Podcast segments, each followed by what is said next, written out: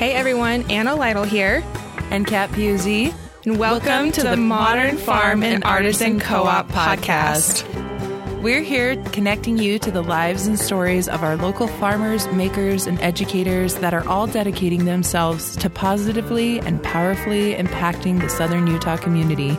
Today I'm talking to Kat Pusey, the owner of the Downtown Farmers Market and the West Village Farmers Market, and the founder of the Modern Farm and Artisan Co op, all with which are right here in St. George, Utah. If you are a regular at the markets, you probably know Kat. And if you aren't a regular yet, this is your chance to get to know the woman who is helping transform how we support our local community. Since Kat and I are co hosting this podcast, we figured it would be a good idea to do some introductory episodes so all the listeners can get to know Kat and myself. So, with that being said, let's get started. Well, first off, thank you so much, Kat, for talking with me today.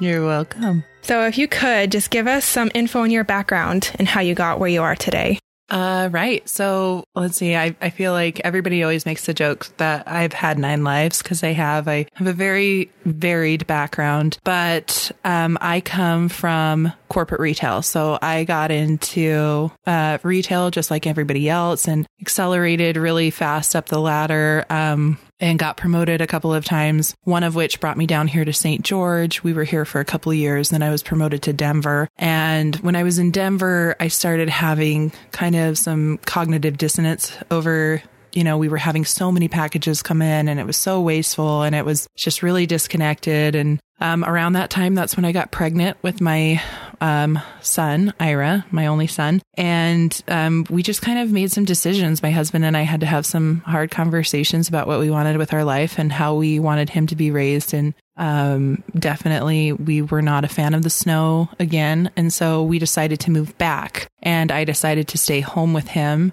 and just take some time and try and figure out my life. And so I stayed home with him uh, for the first year. And then I kind of started looking for just a part time job and my friend reached out to me and said that the local farmers market needed a manager. And she said, I think you'd be perfect for it. Would you be interested? And I was like, yeah, that sounds right like it's right up my alley. So I interviewed for it and um, got it and just kind of fell in love with the whole scene and, and meeting people and becoming part of a community and knowing who is making my food and knowing who was making the, the products that I was buying. And so I started writing articles about them just kind of as a publicity thing. And that summer out on the farms just changed my life. It made me really look at everything completely different. And I had this just completely different connection with the farmers and the food. And, and then at the end of the season, you know, the, the old owners of the farmers market, their businesses had grown so much. They, it's, uh,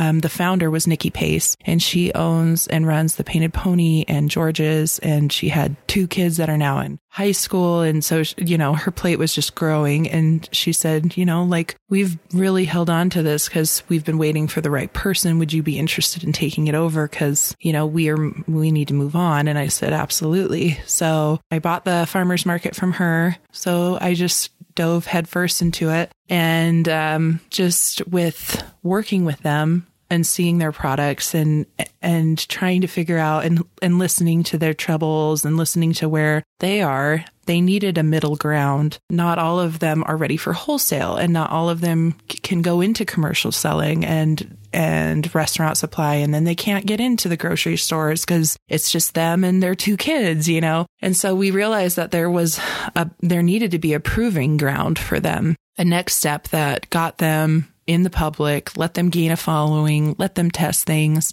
And um, that's when I started thinking of uh, Mofico, the Modern Farm and Artisan Co op. I found a, a really close knit team and we started working on this idea of basically a way to provide a space for them where it would be available for the community, where they would be able to hone their crafts. And um, so that's what we're launching. We're launching Mofico right now. It's taking a it's taken a year, and um, and then we just decided to support those local growers and makers that we would open a second year round farmers market here. And so our first farmers market it takes place every saturday may through october at ancestor square in historic downtown um, st george. And then we have an indoor market every wednesday night from 4 to 7 um, year round at west village. So the west village farmers market. So that's my that's my background.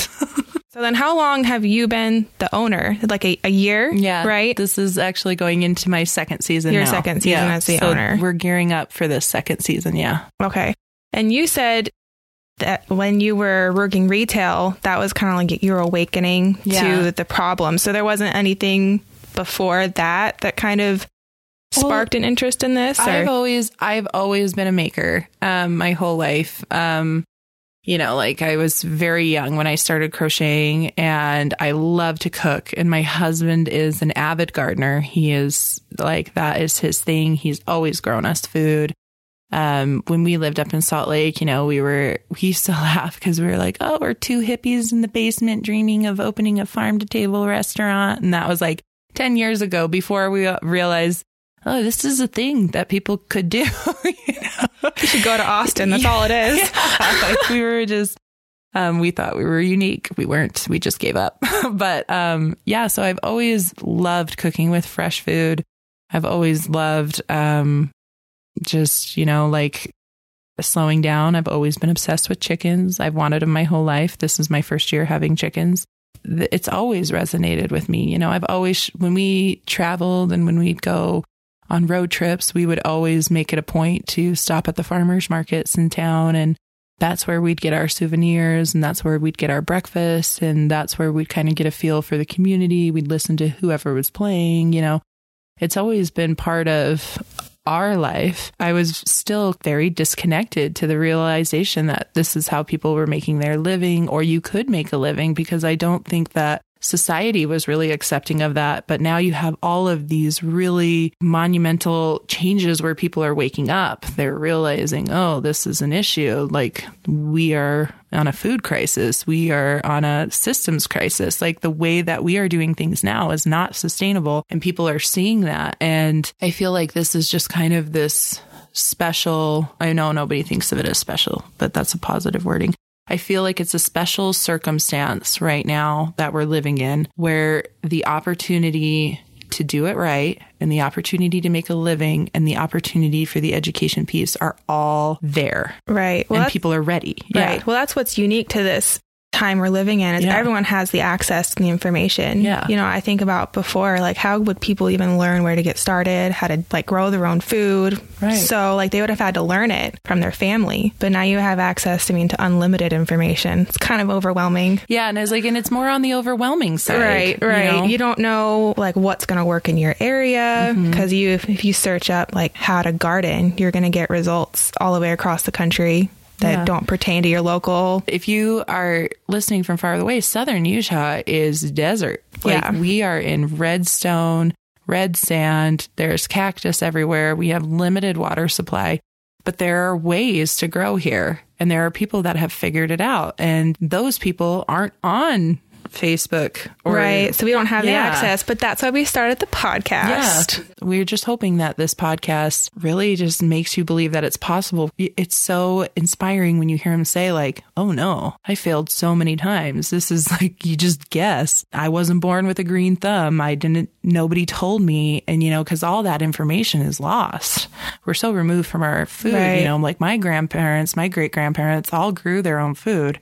And within a matter of two generations, we don't have that. Right. Um, so it, it's really inspiring and heartening, I think, to hear these guys talk about. No, it's hard, but you figure it out. Yeah. Okay. Well, then you kind of answered it a little bit, but if if you looked back at your childhood, would there be any indication that you would have ended up doing what you're doing? I think that you know there was a time when I wanted. I think every kid wanted to be a famous singer, you know, like or a famous pop star or something, Britney Spears. And so there was a time where I really wanted to be famous, but I think everybody thought that I would be some kind of a designer. You know, I think that everybody thought that I would. Because he did like crochet and yeah, stuff. and I and- sewed. I, I mean, I sewed all of my own prom dresses. oh, that's awesome. You know, like I love sewing and I love crocheting. I love embroidering. And I, even though I don't have style, like I have taste in certain things. And so I like to create things. And so I think people thought, oh, she's going to make something. Um, but definitely not with the f- farmer's market. My, I mean, my grandfather was an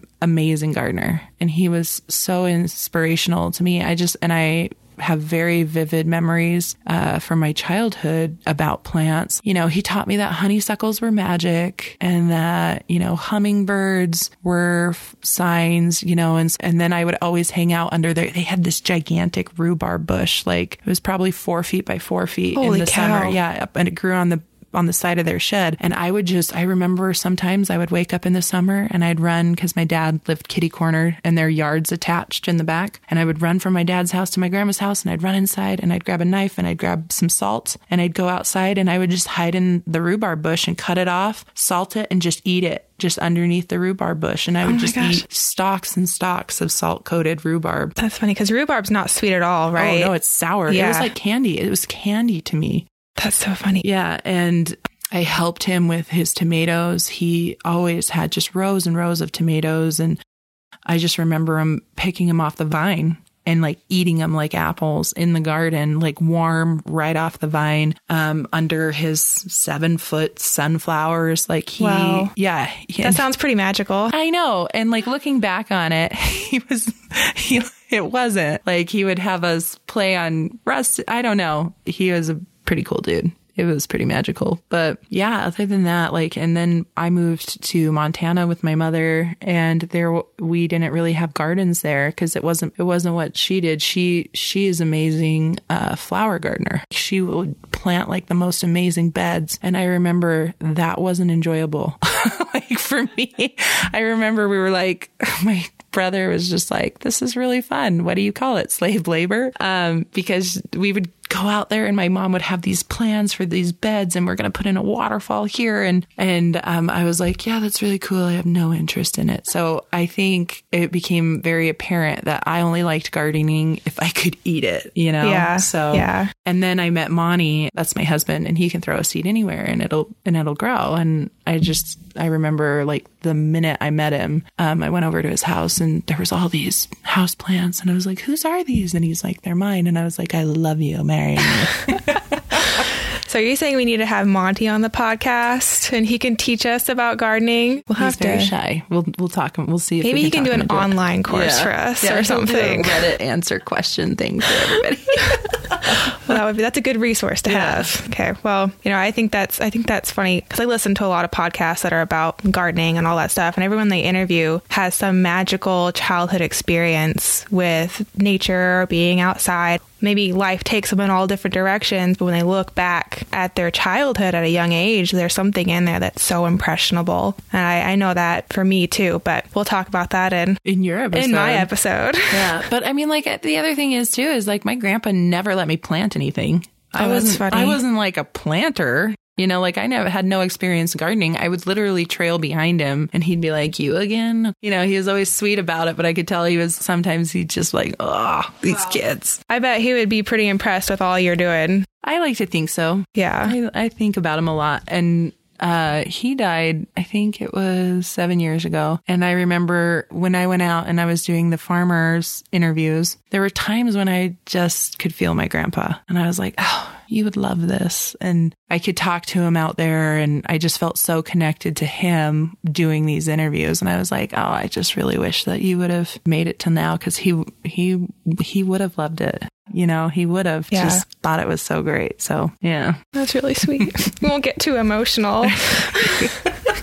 you kind of told us about Mofico and, and how that all got started. Did you want to add anything else about how you kind of went the the co-op route? It just seemed like the cheapest option for everyone involved, um, and it just seems so in line with with the spirit of the market. Like we're all in this together, and it was the only way that I could do everything. You know, like I I really my problem my whole life in really being like, oh, this is what I want to be, and this is what I want to be, is that I want to do everything. I can Like, totally relate yeah. to that. I want to cook. I want to sew. I want to weave. You know, like these are all my interests and all the things that I want access to. Yeah. And so for me, you know, like I'm a jack of all trades and a master of none. I just Yeah. want access to them. And I think everybody feels that way too. Right. So we can support the masters. We can support the community interests. And more importantly, I get to do what I want to do. you know, Right. like I don't have to pick. We can just do everything and learn everything. And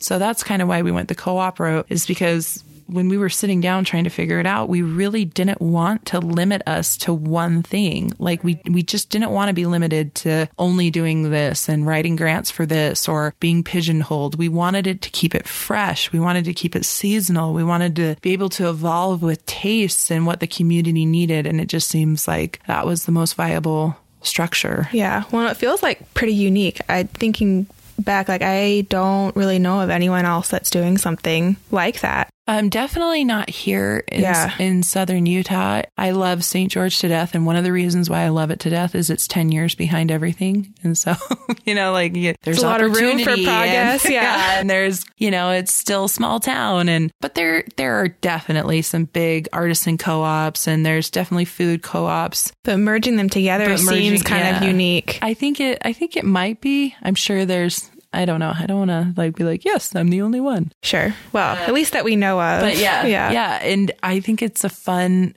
like, it, with all of the pieces moving, it's just incredible. Yeah. You know?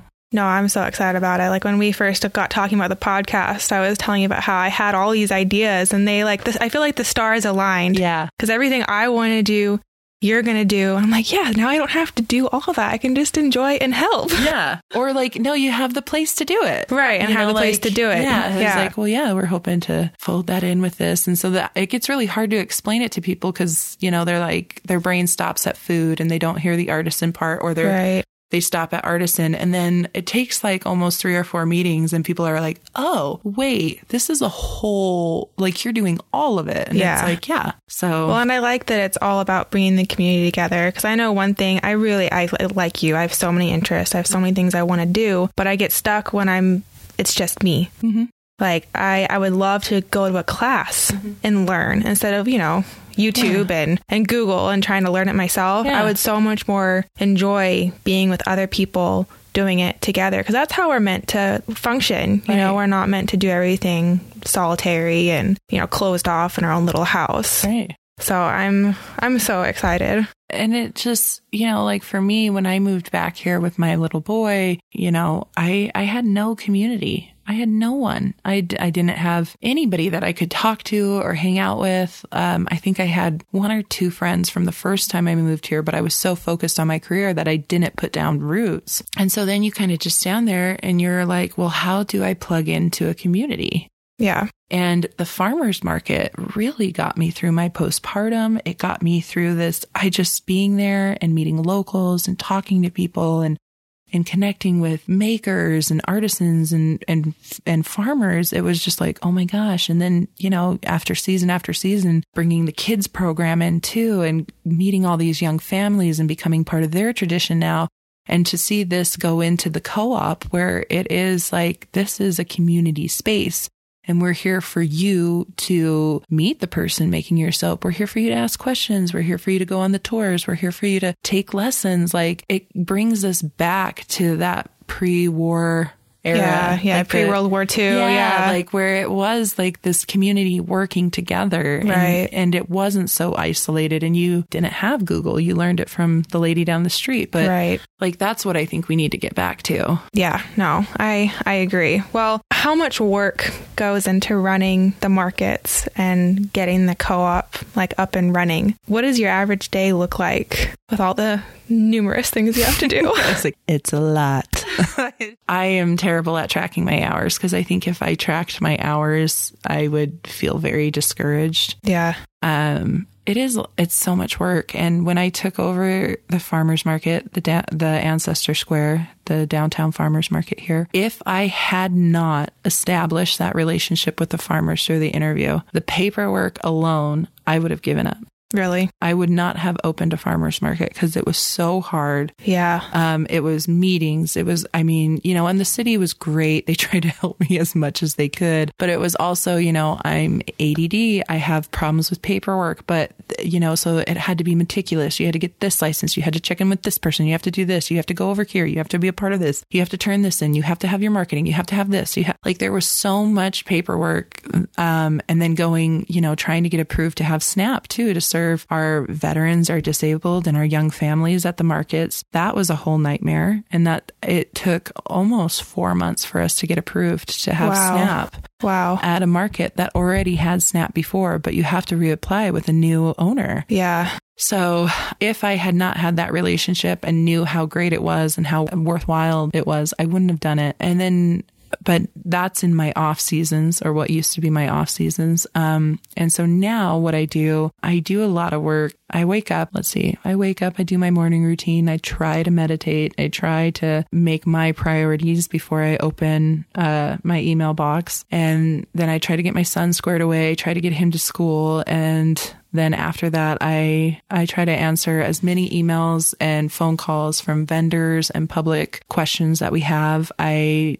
then on certain days of the week i schedule all of our social media for all four channels. Um, i'm hopping on the utah farmers market leaders uh, coalition. They're trying to start a network for us too. And then luckily I have, um, with Mofico, I have found a really great board. And so I'm starting to delegate some of the development of Mofico to them, um, which is great. So we have Jane Mueller as our president. She's very meticulous. She's been getting things in order for us on that end. And then we've been really lucky with our collaboration with Six Bit Creative and Alicia Lockwood and Brian, um, over there. They have just been amazing. And so they've been really helping us with our marketing and trying to get us into uh, more sustainable patterns. But uh, it's a long day, like Yeah. you know, and it, it never stops. Right. When you run your own business, like it's never ending. And it's just like, and everybody too, it's kind of a curse and a, and a blessing. Like it's only me behind it right now. And so I can, I know the routine. I have consistency. I know what the message is. But then the curse is it's only me. And so people know that too. They're like, well, I emailed you and you never got back to me. I was like, well, it wasn't a specific email that you sent. like, you know, you got backburnered. I'm sorry. But yeah, so right now, um, the biggest problem for me is that we are trying to put in new systems for everything to eliminate the paperwork. It is incredible the amount of paperwork that farmers markets have to have on hand in case they ever get audited. Wow. Like what I carry around is just like buckets. Like I have to have proof that they've acknowledged this. I have to have copies of their license. I have to have this. I have to have my things. And so um, I found some really great software on the back end. So that update should be coming soon for all of the people that are applying. It'll keep it in one place. They have to turn it in. It's a completely separate program that should run with our website. We're getting our website redone. We're getting the podcast squared away. So it's uh, right now it's trying to automate everything. Yeah. So we're hoping that it condenses and gets easier. yeah. Yeah. Oh, I'm sure. Well, you got this. Yes, we got this. So what's something that's been a surprise for you since you started getting like getting to know all these farmers and makers? Is there something that kind of just came out of nowhere that you weren't really expecting? Okay, I mean this in the nicest way possible. So if anybody gets mad, I'm sorry. I am surprised at how similar artists and farmers are with their eccentricities. It really is just a different art form. Oh yeah. You know, Yeah. and it's so interesting because they're so, uh, some of them are so seasoned. Like, you know, you go to these art shows and you meet the artists and they've got this very professional veneer and they're, you know, they're thick skinned and can take criticism. And, but farmers have that too. Yeah. And it's so funny that both of them interviewing them and getting to know them, like to see that public persona come off, see just their little kooky personalities. And it's also funny to see them interact because it's really hard. It's working with like 60 artists. Artists are usually very isolated people. Yeah. they're, you know, they're in their own zone. They work by themselves because they like it a particular way. Well, farmers are like that too. And so this person's eccentricity is does not mesh well with this person. And so we have to move them and find personalities that work together and products that work together. It's so interesting. Like yeah it's just so funny to see that they're all just artists. Yeah. it's fun to to be in their bubble for a little while. Cuz they just blow your mind. Yeah. It- you know, people always talk about, oh, well, we live in Utah, not in California or not in like, you know, New Mexico where there's this artist mecca. But there is some crazy artisans and farmers here that are doing incredible things that are winning all these awards and they're making new ways to do things. And it, it's mind blowing. Yeah. Well, we'll get to learn all about it. Yeah, Right. you will. Yeah, we will. okay. Well, if you could start all over, what's one thing you wish you would have known? I don't wish I would have known anything because I wouldn't have done it. Really? Yeah. Like, and I still sometimes am like, I don't want to know anything because I'll stop. Like, don't tell me till I need to know that because I, it's hard. Yeah. It is. It's so hard. Like, it's just, it's paperwork and it's maybe that's what I wish I would have known is it's work, but it's fun and just do it. Like, I think that the farmer's market above all has just taught me to just dive in. Like, you don't know what you're doing. No one knows what they're doing. You'll figure it out as you go. It'll all work out. Just go. Like, because if you start researching it, if you think about it, if you're researching and you're looking, you're going to start finding all this stuff and you're like, oh, I can't start a 501c3. Oh, I need to start a 501c3. I have no other options. So Yeah. let's dive into this nonprofit nonsense. Or, you know, like, oh, I don't want to have to do this. Well, you have to. So now let's go. But if I had sat down, got the idea, mapped it all out, started looking into it, I would have stopped. Yeah. Yeah. Well, then I guess that's a good time to ask you what motivates you to keep going. What motivates me to keep going is my artists and my farmers. You know, they like, probably feel like family now. Yeah. I mean, and if you don't do it, who will? And it's, you know, our farmers market has been around for 12 years. So these farmers have been here for 12 years. You know, so in 12 years, Nikki and those guys are, were amazing and did what they could and really were trailblazers for us with the city. Like she and Jill and uh, and that whole group really got the city to open their eyes that this was needed. But it took them 12 years to get the city to get on board and, and to get the community on board. Yeah. And so it's like, well, if it took 12 years for them, these really amazing, smart businesswomen to do this, if I step out now, how long is it going to take for somebody else right. to step up and do it you know? So that's what keeps me going is i see that it's family businesses. I see that it is young mothers making these things or this is a family thing that has been going on forever and the kids are leaving because they have jobs. And so this is like the mother and dad are still just holding on and selling what they can. Like this is a life you know? Like i guess my butt's not on the line but I am responsible for their businesses. I'm responsible to do as much as I can to benefit my community. That is my responsibility. That's all of our responsibility. And so I just think that if I walked away right now, I don't think I would ever forgive myself for not trying as hard as I could. well, hopefully the community appreciates everything that you're that you're they're, doing. They're sweet. Yeah. They can be cheeky, but I know they love me. I'm sure they do. no, I, they're great. They're they're sweet to me. So Yeah. Well, and even, I mean, as the whole community of Southern Utah, I think it's so important to have a farmer's market where they can connect Yeah. to these people because it's so hard. Like, if you look stuff up online, you know, you don't, you don't get to meet the people. You mm-hmm. don't get to, you know, see what they have, see what they're doing, get to know who they are. And it just puts like a complete distance. And I don't know. I, yeah. I wish I could buy everything local, like Right. furniture, toys, clothes, food. I wish I could do it all here Right. because I just, you know, sometimes I think I should have been born, you know, like 80 years ago when that was all a thing. Maybe even before then. But then we wouldn't have a podcast. But then we wouldn't have a podcast. but because I just I understand that. I totally long for that. So I'm really excited. Yeah. I I think that's the future though. I Yeah. think we're we're we kind of step back. We went all consumer and you know, and now we're kind of realizing that we can't go forward that way. And I think Yeah. this is going to be the future. I mean, everyone's going to kind of have to switch back. Yeah, especially with just the cost of petroleum, the cost of shipping, tariffs, everything that we're going through, this global discussion of import and export. Like, if you're not worried about all of the things you're bringing in that could be gone tomorrow, what are you doing? Like, if you don't realize that half the food in our grocery store could be gone in one decision. Yeah. Well, we only have like three days worth of food Yeah. in grocery stores. Yeah. So, I mean, if there's a natural disaster or something happens and there's a shutdown, I mean, Yeah. we're kind of in trouble. Yeah. Well, not to be too bleak, everyone. yeah, I know. But, you know, like this is what's scaring me. That's what I'm worried about now, too. Yeah. Last October, our water line broke on Halloween and w- within 24 hours, it was terrifying. I was like, oh my gosh, we have no water. Like, we don't, what are we going to do? And so Go down the river and get some was like, buckets. oh my gosh, like we are seriously sitting ducks here. And so that's just been kind of in the forefront of all of our minds as we've been going for this year. And we've just been like, well, how can we start getting things here? Yeah. How can we eliminate our, you know, our dependency Yeah. on the outside. Yeah. yeah, like so if something happens, we're not screwed. Right. So Yeah. No, I think that's totally yeah, and I think that people will start doing that too. And Yeah. I think it is. I think there's a movement for it, right. and I think people are realizing it. So What's something that you failed at and what did you learn from it? I fail at so many things that I can't even think of one.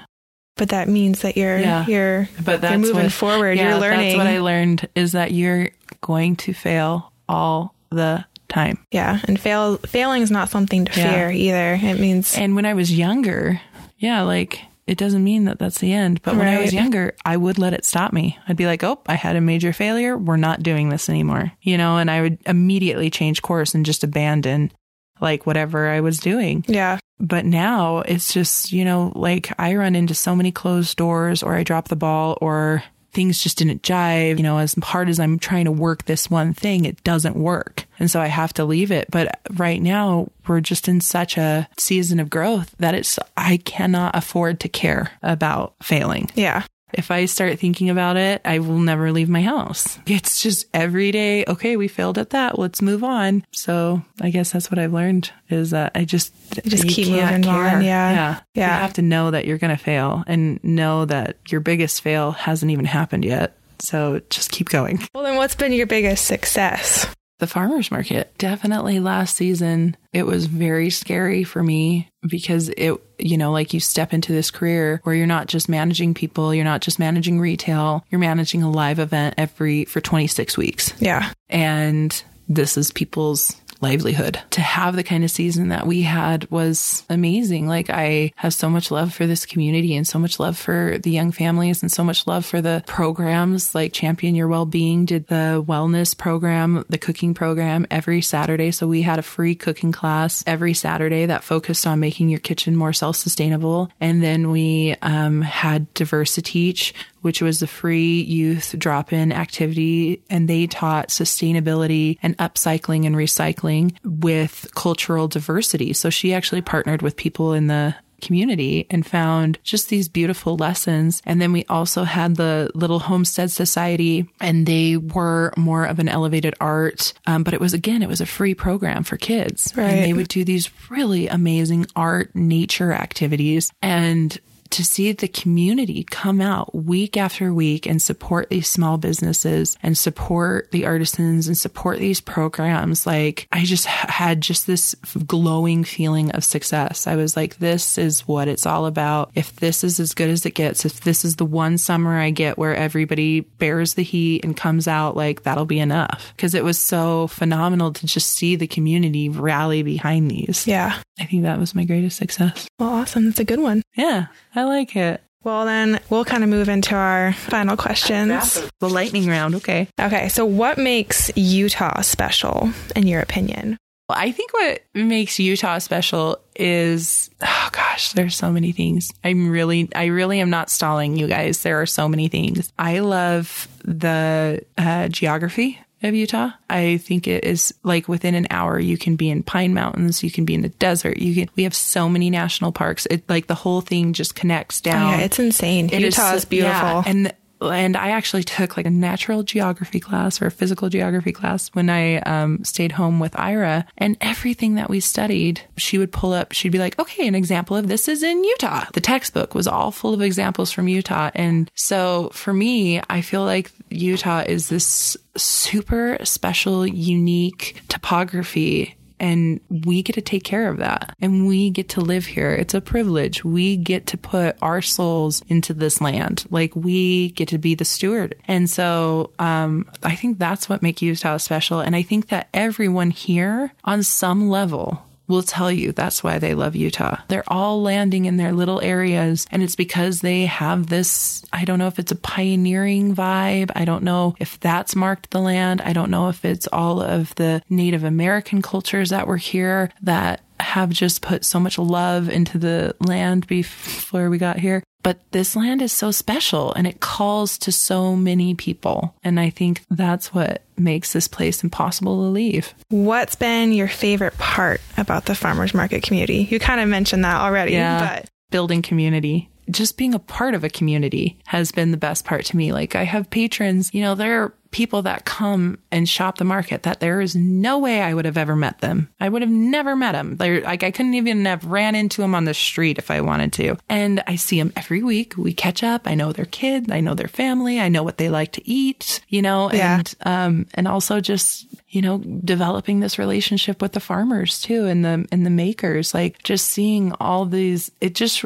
it actually has really restored my faith in humanity because, you know, we're all hard on the outside. And then when you start meeting these people and just learning about what they've gone through and, you know, all the love that goes into these products, it's just like, I'm so lucky to be here. You know, like I'm so lucky that this is it, you know? Wow, I like that. feel pretty nerdy. So Well, do you have a favorite book, publication, or social media account that you find inspirational? Yes, my favorite book, I'm going to say of all time right now, is um, Animal, Vegetable, Miracle by Barbara Kingsolver. It is, uh, when I read it, or listen to it because I listen while I work. That's the only way I get through everything. I listen to, I think it's like a 15 or 16 hour book. And I think I listened to it six times. Wow. I just started it back over. I started it back over and she it's just her goal to live locally and off the land and doing it with her two kids and her husband and but they bring in all of it's just amazing. Yeah. I, I love it and it's so inspirational and if there's ever a time where I feel like I'm not inspired by what I do, I just listen to that book and I'm like, "Yep,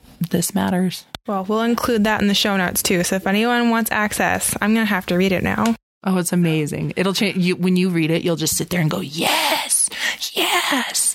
Yes. Whoa, I'm going to rewind that." Yes. Like it it really is just it makes my heart happy even thinking about it. Like I just love it. I've never had that kind of a connection with a book, but Yeah, that that's really special. yeah. And uh, the I think the second one would be Braiding Sweetgrass uh, by Robin Kimmerer. I can never say her name. Robin Kimmerer. It's an amazing book too. That one, I'm halfway through it, and it's it's incredible. Yes. Animal, vegetable, miracle. If you're looking for farming or inspiration for living off the land, Robin, just the way that she makes you evaluate your relationship with the land. Yeah, totally transformative. Yeah. Those two books together, like you just can't go back. Yeah. You're like, okay, I get it. What do I need to do?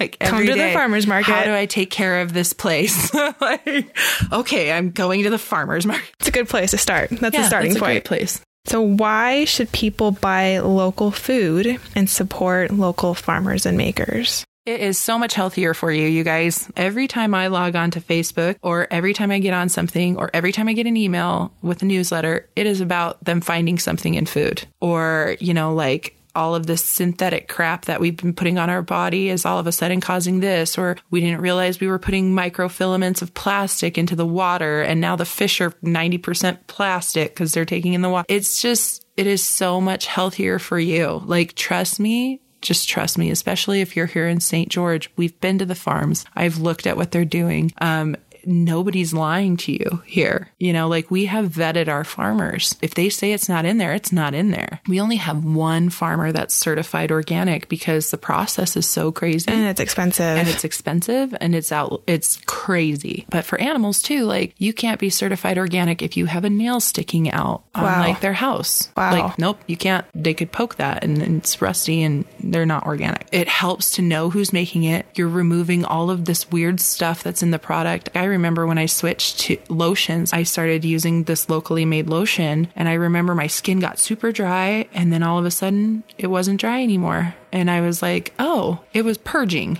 Like you know Yeah. i was going through this purging process but it's just so much better for you. The food tastes better. You feel better. Like you don't run the risk of getting all this crazy stuff that they're putting in your food. Like i just think that there's going to become a time well it's here that you cannot trust what you're buying in the grocery store you just can't we could do a whole podcast Yeah. on that. You can't trust what they're putting in the grocery store anymore. Yeah. Like it will kill you. I just wish that people understood that. Like the reason this guy is charging more for the chickens is not because he's trying to screw you over and it's local. I mean, he's out there eight hours a day making sure they're not getting into anything, making sure they're eating right. Goes out there and moves those chicken tractors every half a day. I just wish that people understood how much better it is for you and your family and your house and the earth. Maybe we can do a deep dive episode on industrial agriculture, plastic pollution. Yeah.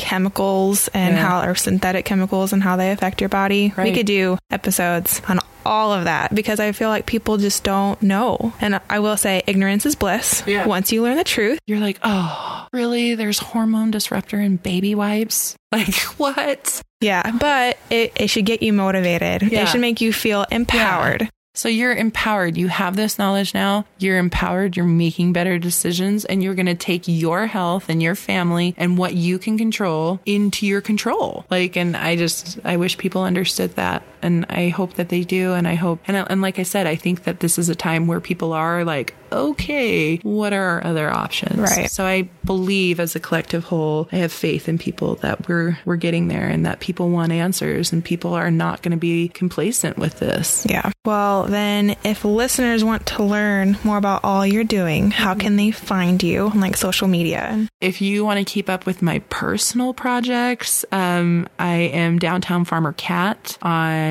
um, Instagram, or I have a public profile on Facebook, and that's where I post all of my parenting shenanigans and all the stuff that I'm working on behind scenes. But really, if you follow either the Downtown Farmers Market St. George, West Village Farmers, or Mofico, Utah. Um, right now, those are all me. So I just, I will keep you appraised on all of those. So any of those channels and even our markets, they're available on both Instagram and Facebook. So if you have platforms that you prefer, you can do that. You can subscribe to our newsletter through MailChimp. And uh, yeah, just tune into moficoutah.com now that it's live um, that's where we'll be putting the blog the hopefully the podcast will be able to be in there. You can register to be a vendor on there and um, you can always email me. We'll include all that in the show notes. yeah. So it's easy access for everybody. basically all roads lead to me. Okay, well, is there anything else that we didn't cover that you would like to share? no i think that's good. I think that's enough of me. I think that people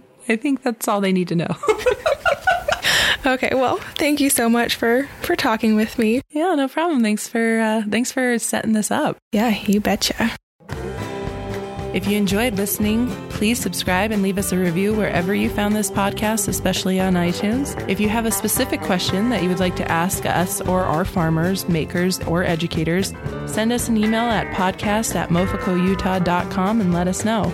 Another way to support this podcast is by becoming a supporting member starting at only $2 a month. We have different levels of membership that grant access to special members only swag like shirts, hats, bags, magnets, and stickers that show your support for your local community. To learn more, please visit moficoutah.com slash podcast slash support. Make sure you are following us on Facebook and Instagram at Mofico Utah and sign up for our email list at moficoutah.com slash podcast slash sign up to stay up to date on all this podcast has to offer. Thank you so much for listening. We'll be back in your feed in two weeks. But until then, we hope to see you at the farmer's market. The music for this episode was created by Southern Utah local Jake Shepard.